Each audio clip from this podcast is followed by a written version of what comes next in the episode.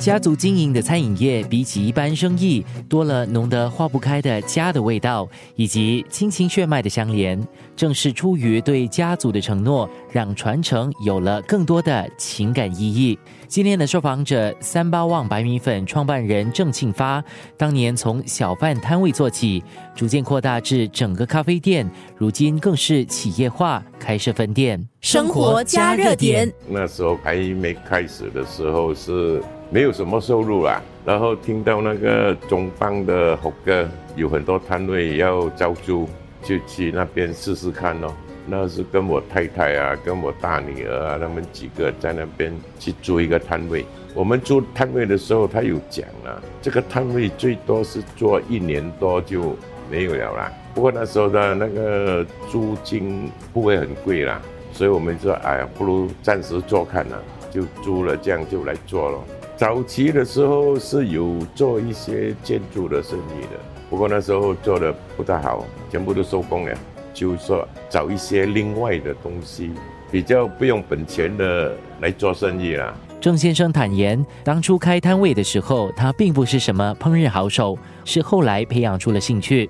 我们也聊到了白米粉的起源，以及它如何演变成餐馆目前的招牌菜。哎，那时候老师讲不大会。以前我们住在乡村地方哦，交的朋友多了，时常有些朋友来家里叫我们煮一些给他们吃啊，这样请朋友吃啦。然后有些朋友呢就提议要吃什么菜，那个要吃什么菜，然后你们讲什么我们就煮什么咯。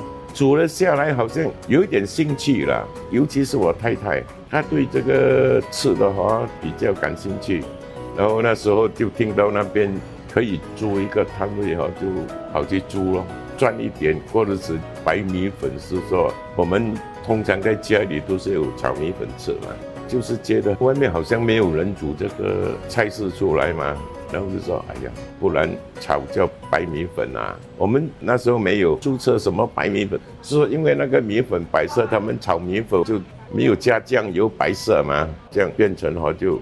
成了一个明白米粉哦。生活加热点。那时候我们刚刚去哦，是家庭菜这样啊。哦，好像我们自己喜欢什么就去买那些来介绍给顾客，这样去卖咯。白米粉那时候还差不多啦，不是很受欢迎了。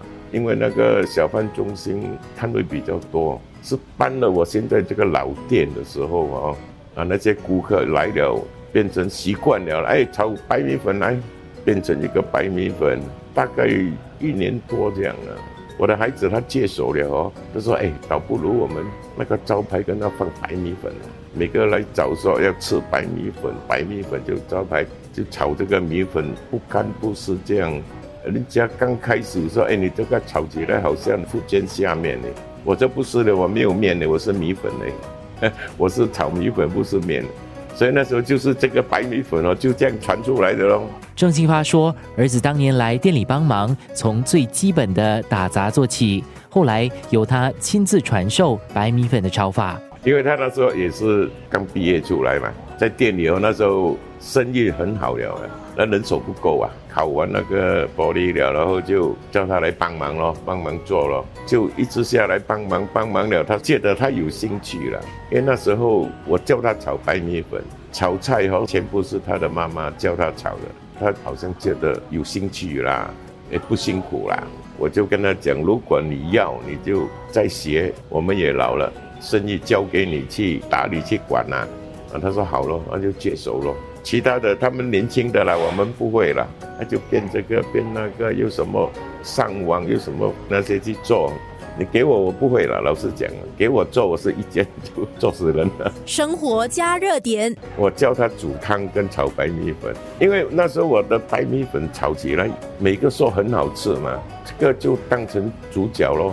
招牌也上去是白米粉了嘛？就说你专学炒这个白米粉，因为这个炒法炒法重要，还有煮那个汤重要，只有这两个秘诀而已，没有其他的了。开始就是炒自己吃啦，每次我叫他炒哈，哎，炒一盘来，我试试看口味，要慢慢就改咯。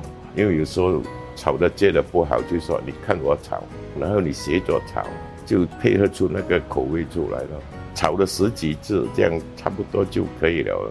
他对主次的什么哈，根本什么都不会的，是说他去到那边觉得有兴趣，而且还有一个问题就是说，看我们也做的蛮辛苦了，他就帮忙帮忙哦，从打杂啦，什么都做，这样就做到现在。三包旺白米粉第二代传人，如今带领家族企业走出咖啡店，成为连锁餐馆。